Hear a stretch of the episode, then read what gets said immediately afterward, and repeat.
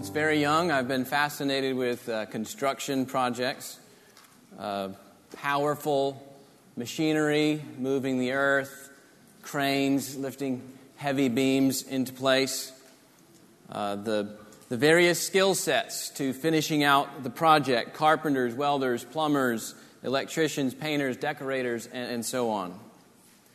Uh, what did I want to be eventually? The man behind it all. The man designing and directing. I wanted to build. The book of Acts details a different sort of construction project. Indeed, it's a kingdom that aims to cover the earth and will last forever.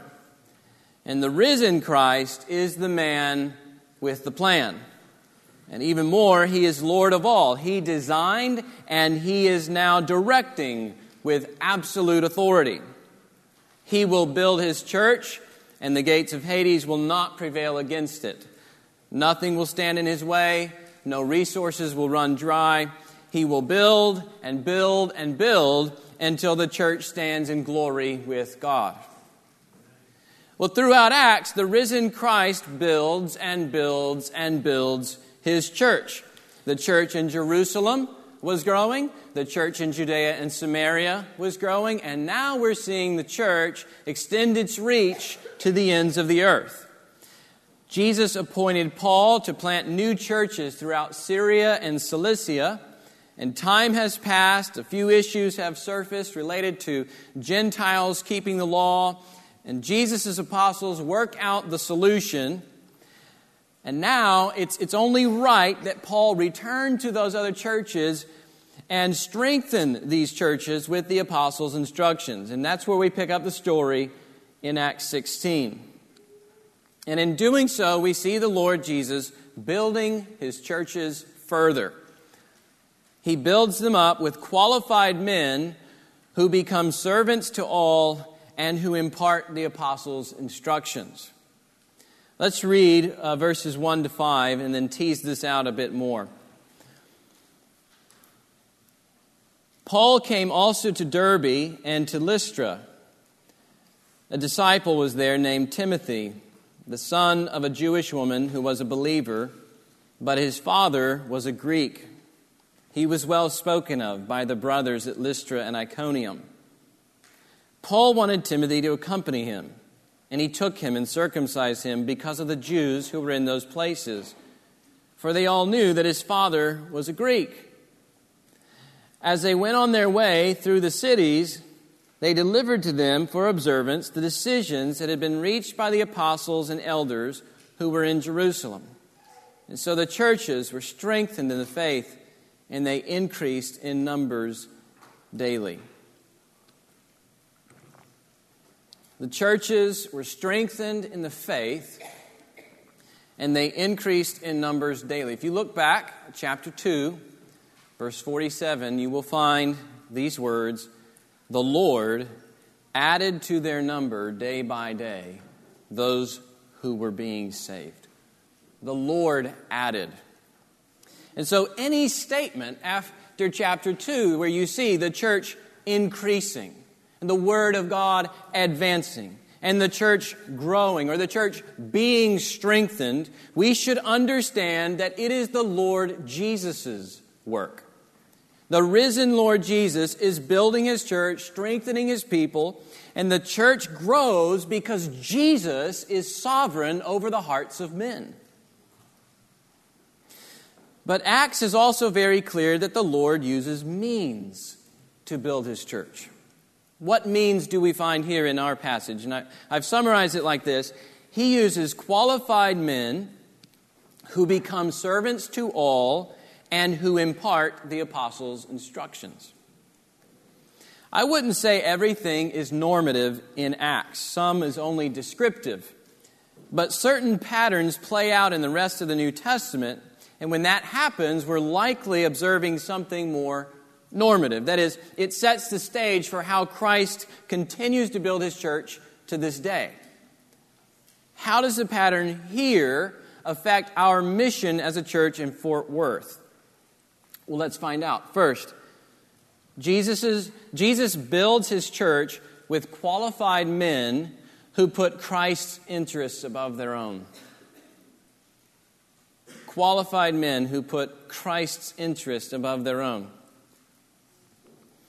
Paul has returned to the churches he planted. They were in Derbe, in Lystra, verse 1 tells us.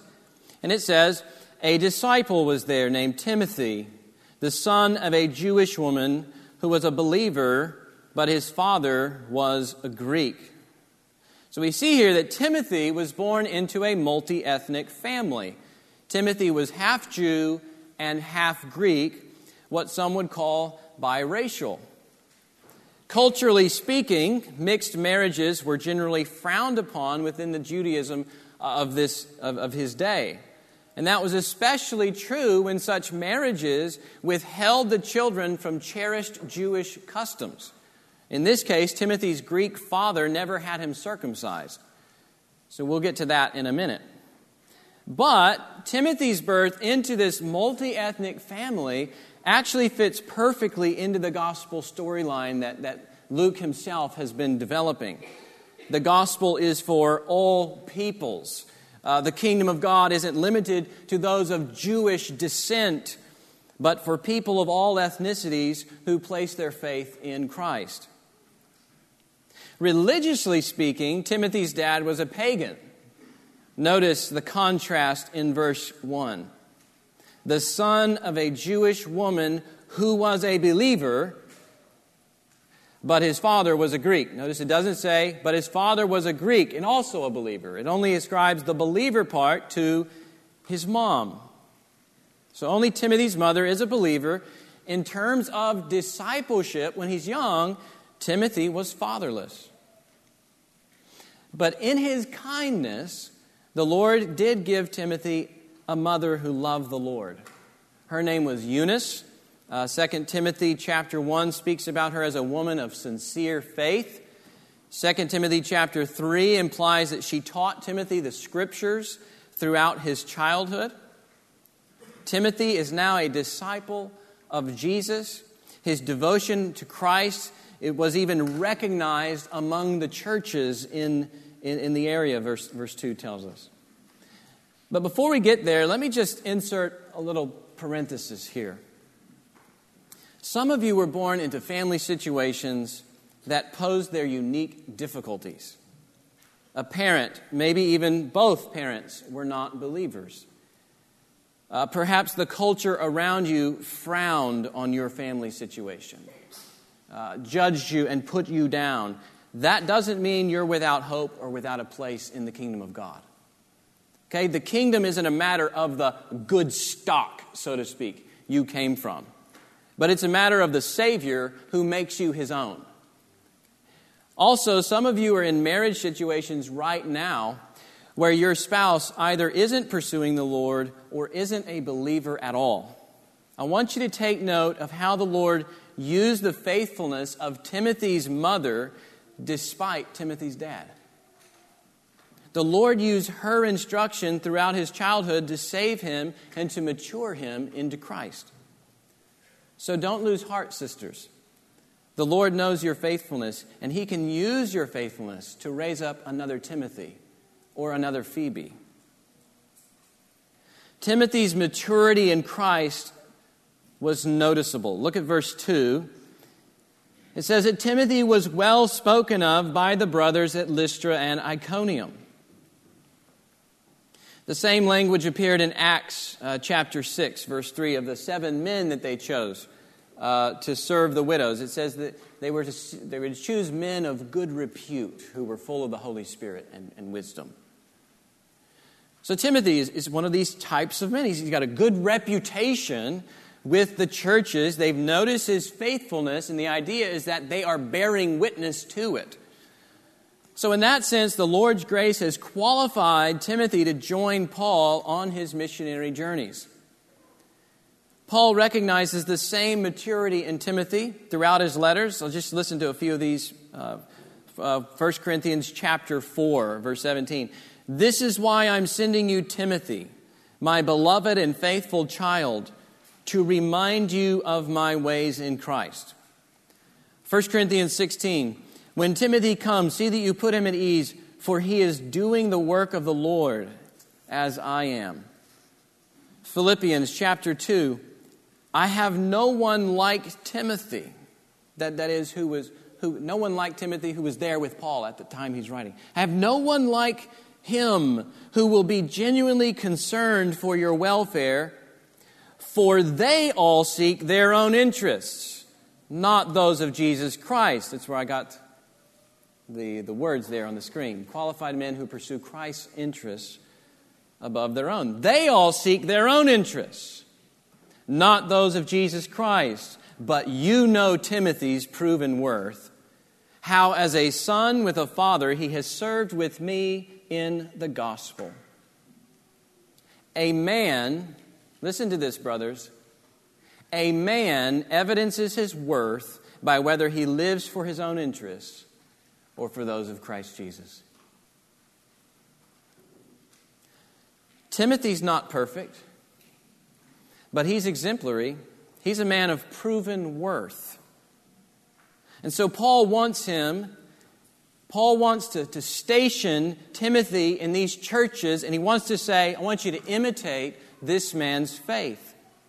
I want you to imitate this man's devotion. I want you to learn my ways in Christ by following this man.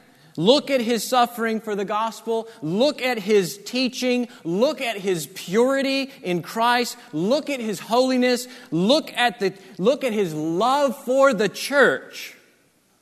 And I want you to imitate this man. God uses qualified men to display that Christ is truly worthy of all of our devotion. And that's why it's so crucial to appoint qualified men to lead the church and to plant new churches.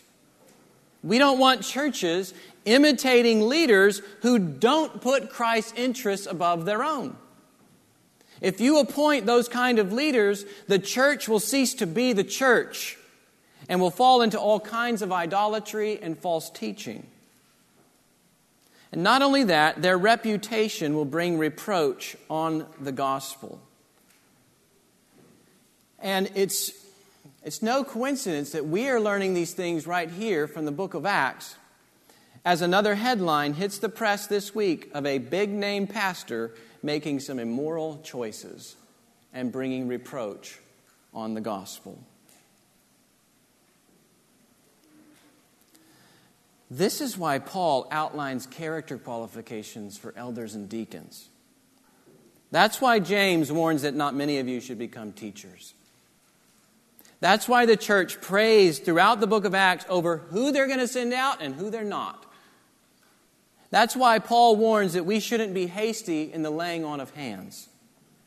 Passion isn't enough, popularity isn't enough, relevancy isn't enough, vision isn't enough, knowledge isn't even enough. The question is will the man's life show that Christ is worthy of all our devotion? Redeemer, you need to hold us accountable to this. And if we stop living this way as elders, we need to step down. You need to fire us. We want to live this way that we see here while we have breath. And when our days are up, you appoint other men who are qualified, who will exemplify that Christ is truly worthy, and then imitate their faith. Timothy's reputation is around the churches. The brothers at Lystra and Iconium know him. These men will also become servants to all. Servants to all. We head there next. Christ builds his church with qualified men who become servants to all. When you put Christ's interests above your own, you become a servant to all. Look at verse 3. Paul wanted Timothy to accompany him, and he took him and circumcised him because of the Jews who were in those places, for they all knew that his father was a Greek. Whoa! How far are you willing to go, brothers? Hmm? How far are you willing to go to spread the gospel? Paul and I might have some words, I'd be like, bro, this didn't happen with Titus. Right? You got a feel for Timothy. Circumcision? Are you kidding me? That's a whole different ballgame when you're an adult. Just think of the men of Shechem in Genesis 34. They're laying around sore after three days. Ugh. Okay, what's going on here? It's actually a very strategic move. Um, but one might be a little confused that this comes right next to Acts chapter 15. Right? Remember, uh, Acts 15 said Gentiles didn't need to be circumcised. Circumcision no longer marked the covenant people, but faith in Christ, the presence of the Holy Spirit. So, what's with this, Paul? Uh, one could also bring up Galatians. Right? In Galatians, you, you know, you've got the circumcision party, and they're saying circumcision is necessary to gain a right standing with God. Circumcision is their boast. Circumcision is their badge of acceptance with God. And Paul gets fuming mad because justification doesn't come by works like circumcision, but by faith in Christ. And he's so committed to that true gospel that not for one moment does he yield to the circumcision party with Titus. Remember, Titus was a Greek, and they wanted him circumcised. But Paul doesn't yield whatsoever. He doesn't have Titus circumcised, it says, so that the truth of the gospel might be preserved for you. Yes, yes, circ- uh, God instituted circumcision in Genesis chapter 17. Paul recognizes that. He, he spells this out in Romans, Romans chapter 4. But you need to notice God made a promise to Abraham. He, he put circumcision in place after he gave the promise to Abraham. Meaning, circumcision was just going to be a temporary marker of the covenant people until Abraham's true offspring came, Jesus Christ. Christ fulfills what circumcision pointed to. I was reading uh, Colossians 2 in my quiet time this week. Uh, it says, In Him, in Christ, you were circumcised with a circumcision made without hands. What does that mean? By putting off the body of flesh by the circumcision of Christ. So, all that matters now is whether you're found in Christ, whether God circumcised your heart, gave you a, a new moral disposition to His Word. You love it, you love God. He, he, he gave that to you in Christ. That's all that matters. Galatians 6:15 says, "For neither circumcision counts for anything nor uncircumcision, but a new creation." Well, if that's Paul's theology, why circumcise Timothy? What makes his situation different than Titus's? Well, Titus was fully Greek. And Paul opposes any imposition of circumcision on Gentiles. But Timothy is half Jewish. Opposing circumcision for Gentiles is not the same as opposing circumcision altogether. Make sense? So Paul's not creating a new law, nor did the apostles in Acts 15, a new law for the Jews now everybody must be uncircumcised, right? He doesn't go there. So, opposing circumcision for Gentiles is not the same as opposing circumcision altogether. Like Titus, Timothy doesn't have to be circumcised. Remember, it's a matter of indifference. But being that he's Jew, a Jew in the minds of those he'd be ministering to, Timothy chooses circumcision as a way to identify with his Jewish heritage. And the point is this as Paul ministers to the Jews, he doesn't want Timothy's uncircumcision to become an unnecessary barrier to Christ. He doesn't want Timothy's uncircumcision to be the offense, but Christ's cross to be the offense. And that's what Luke is highlighting in verse 3. Because of the Jews who were in those places, they all knew about Timothy. It's where he grew up. They knew his father was a Greek and his mother was a Jew. Paul and Timothy, they make this move to help spread the gospel without subverting the gospel. Again, it'd be different if Timothy was fully Greek like Titus.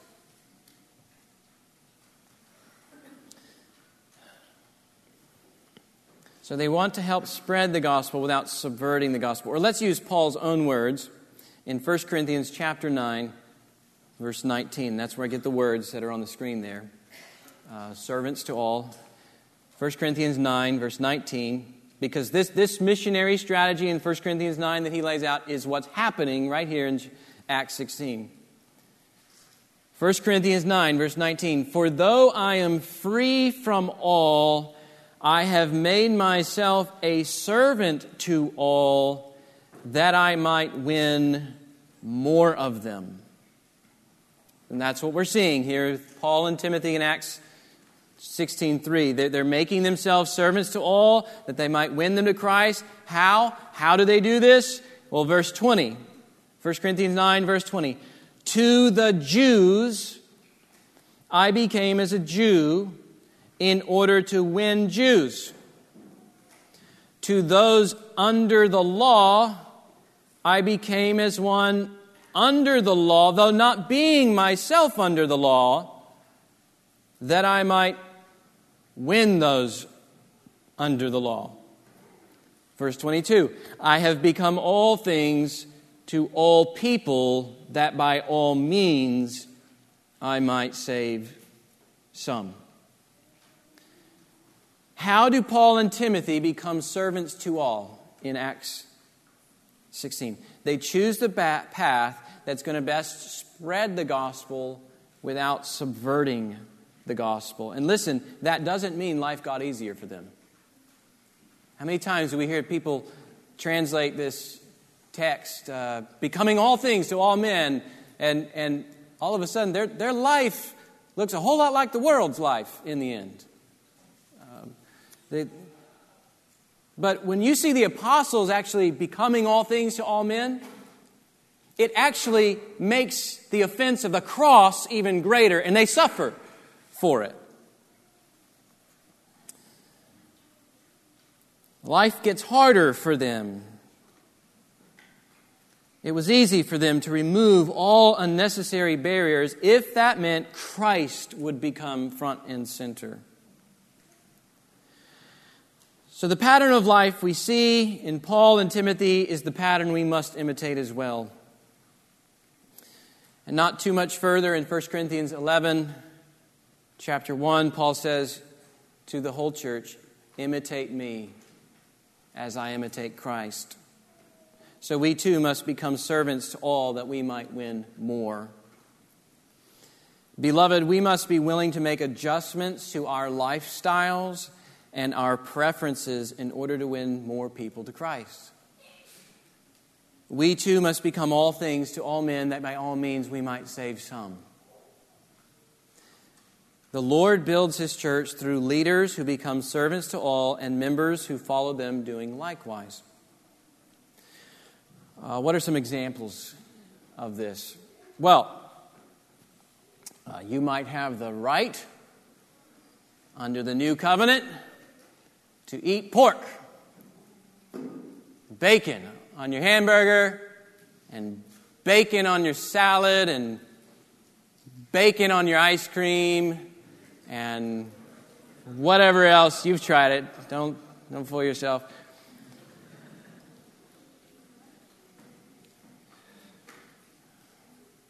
Right?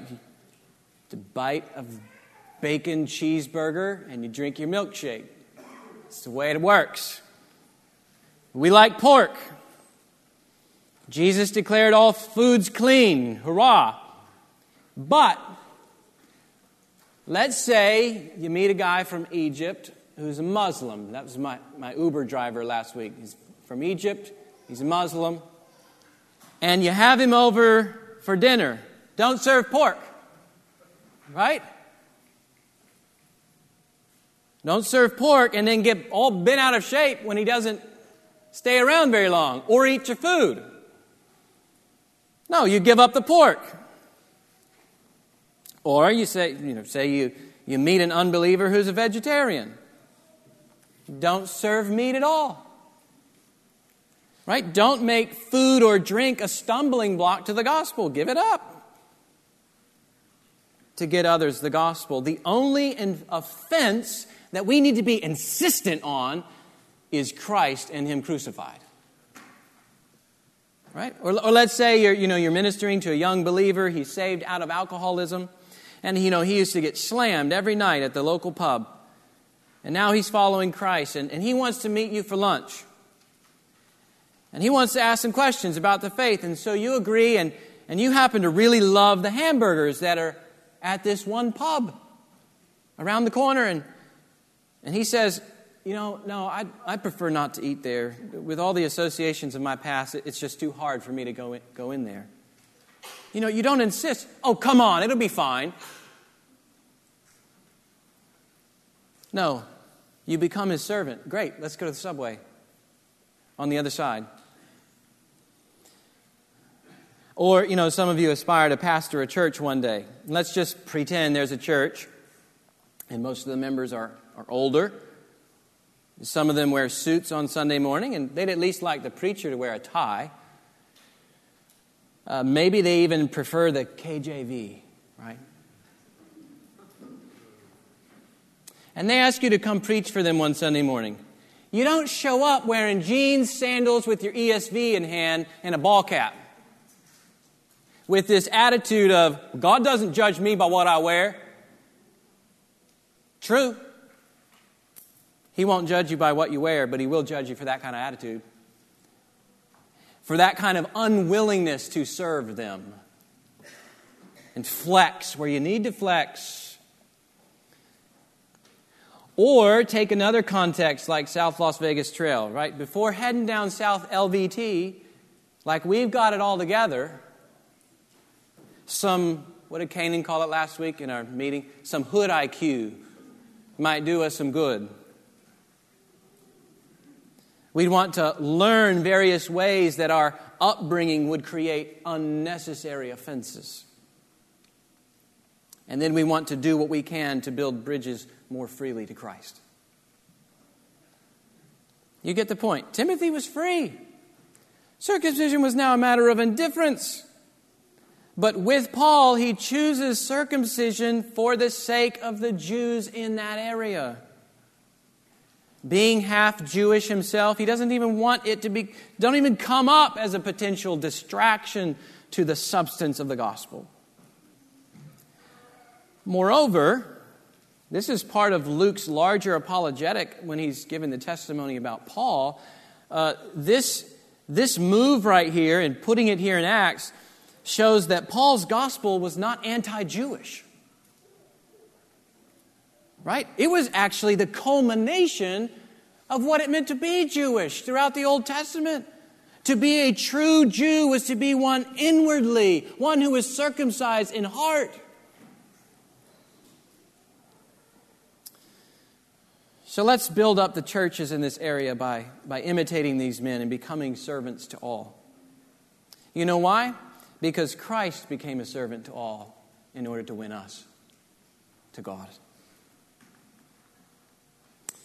The Son of Man didn't come to be served, but to serve and to give his life as a ransom for many. We were rebels. The wrath of God stood against us. If left to ourselves, we were going to perish. But God the Father sent his only Son to ransom us. Christ served us when he had every right to leave us as we were. And then he paid our punishment by becoming a servant even unto death on a cross. And he delivered us from the wrath to come. You must believe this good news in order to be saved, in order to be ransomed. And because of this good news, because of Christ's initiative to save us, we need to walk accordingly as we seek to save others. One more thing to point out here the Lord builds his church through men who impart the apostles' instructions. He builds his church through men who impart the apostles' instructions. Look at verse 4. As they went on their way through the cities, they delivered to them for observance the decisions that had been reached by the apostles and elders who were in Jerusalem. Since the beginning of Acts, Jesus makes the apostles' witness and the apostles' instructions the foundation of the church. And why would it be otherwise, right? If you look back at Acts chapter 1, verse 2 and 3, it shows Jesus in his resurrection body commanding the apostles through the Holy Spirit. And he also then appears to them for 40 days, speaking about the kingdom of God. He taught the apostles, in other words, and then, and then he authorized the apostles to build his church with their witness and their instructions. Okay? The Holy Spirit comes then in Acts chapter 2. And that's exactly what we find the apostles doing. And then, all of a sudden, we start getting these little notes here and there throughout the book of Acts. Acts chapter 2, verse 42. The church devoted themselves to the apostles' teaching. Acts chapter 4, verse 33. With great power, the apostles were giving their testimony to the resurrection of the Lord Jesus. Acts chapter 5. Every day in the temple and from house to house, they did not cease teaching and preaching that the Christ is Jesus. Is the apostles, the apostles again here. And then now here, they delivered to them for observance the decisions that had been reached by the apostles. The apostles' instructions form the foundation of the church, and it remains the material by which the church is built up. This is why we teach the Bible. The whole of Scripture is because it is in these words that the church is built up. Ephesians chapter 2 verse 20 we are the household of God, built on the foundation of the apostles and prophets, Christ Jesus himself being the cornerstone.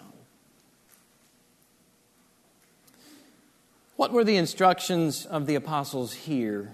Well, specifically, it refers back to the letter that they sent in chapter 15.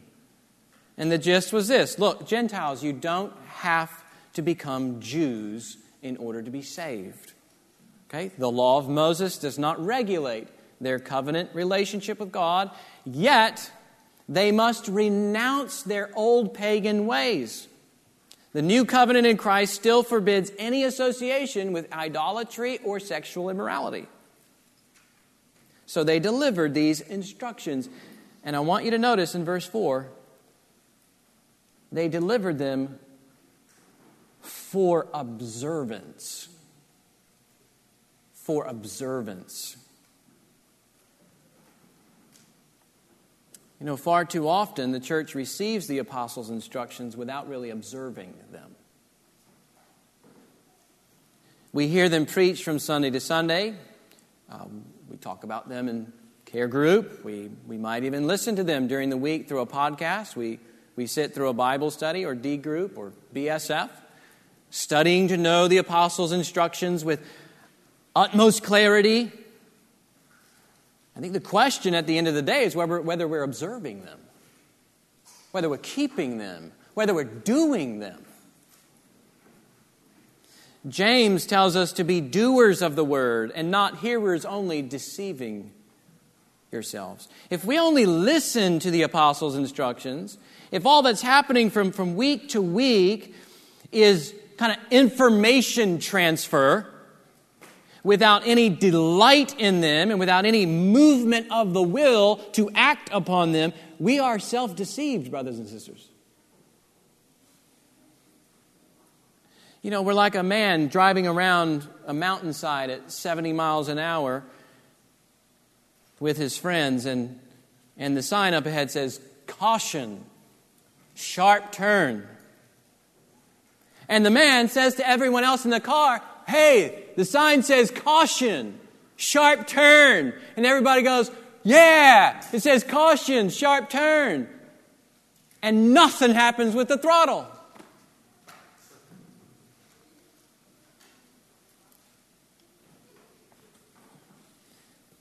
Nobody does anything about the throttle until they've wrecked their lives. And at times, I think a number of us receive the apostles' instructions that way. We work through, you know, we work through idolatry and sexual immorality in some very specific ways a few Sundays back. How's that going for you? What's actually changed in your life since then? A few of you just a few. Most of you aren't here, but a few of you, you know, aren't in a good place at all when it comes to your attitude about Scripture. I sometimes hear Christians say things like, Yeah, I don't read the Word much. Or, Yeah, I just struggle to find time for it, really. And I just want to ask, Brother or sister, how do you even live? Are you living? Really? Give me life according to your word, is what the psalmist says.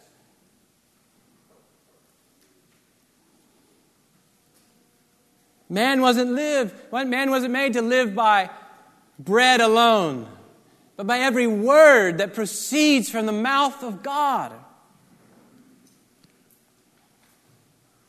One of the first signs of the new birth, Peter says, is longing for the pure spiritual milk that by it you may grow up into salvation. If that longing isn't there, friend, what master actually has your heart? The church, we see throughout the book of Acts, is devoting itself to the apostles' teaching. The apostles' teaching is delivered and they observe it. And it says, and they were all strengthened in the faith and they increased in numbers daily.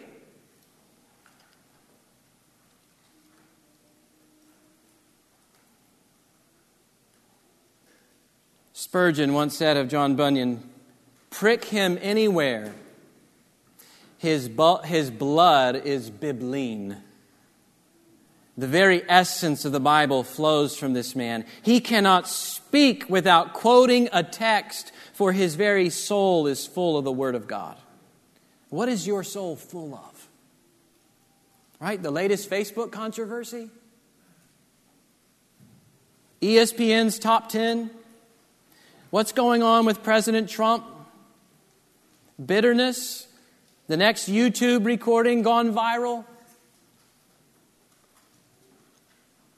And sometimes churches wonder why they're not being strengthened in the faith and they increasing in numbers daily because we're not giving any devotion, any observance to the apostles' teachings.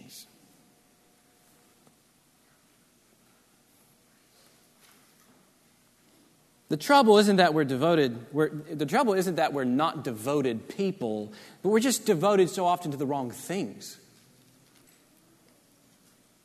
The church is strengthened only when the church is feeding on God's word. God entrusted his words to the apostles to give to us. We need to look to their instructions daily because in them you're going to find Christ. That's who they bear witness to. They teach Christ in all his pre existent glory. They teach Christ as he's been promised throughout the Old Testament. They teach Christ in his humility and his becoming a servant in his incarnation. They teach Christ in his perfect life of obedience. They teach Christ in his crucifixion, his substitutionary death on behalf of sinners like you and me. They teach Christ in his resurrection. They teach Christ in his present reign in glory, and they teach Christ who's coming to judge, and they teach Christ who will be enjoyed in all the fullness of his glory by a countless host of people whom he has redeemed forever.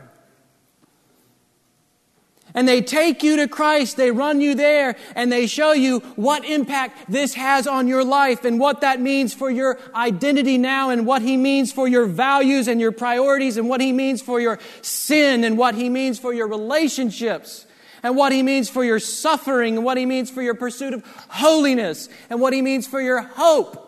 That's the apostles' teaching. And it is where we find life, true life. Because why? Because Christ is life.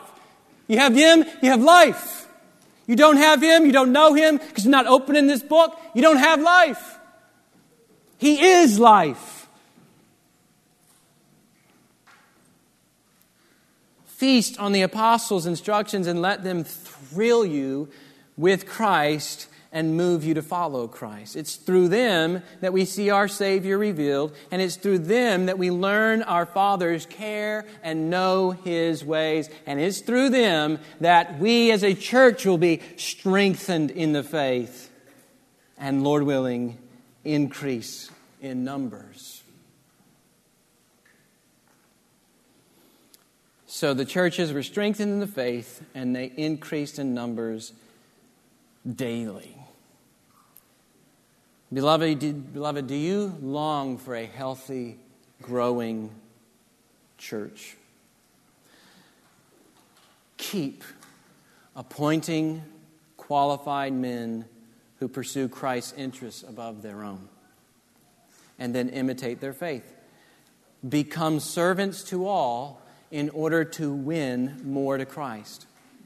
Observe the apostles' teaching that's set before you weekly and then pray the Lord continues to strengthen and build up this church and other churches in this city. And we pray together.